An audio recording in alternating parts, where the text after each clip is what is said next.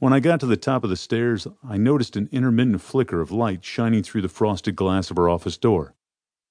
I moved silently down the hall, keeping close to the wall. As I approached the door, I crouched down below the level of the glass pane and reached automatically for my pistol before remembering that it was locked in the trunk of the car. Heart in my throat, I grasped the doorknob, turned it slowly, and edged the door open just enough to allow myself to slip inside. The outer office was in chaos. Millie's desk had been ransacked, the drawers hanging open and askew. Her files and notes were strewn over the desktop and spilled onto the floor, where they were joined by the contents of the filing cabinet. The intruder was in my office with the door closed. I could hear him shuffling through the papers on my desk. I tiptoed past Millie's desk. My hand was on the knob to my office door now. I eased it open gently, but a squeak from one of the hinges cut through the silence.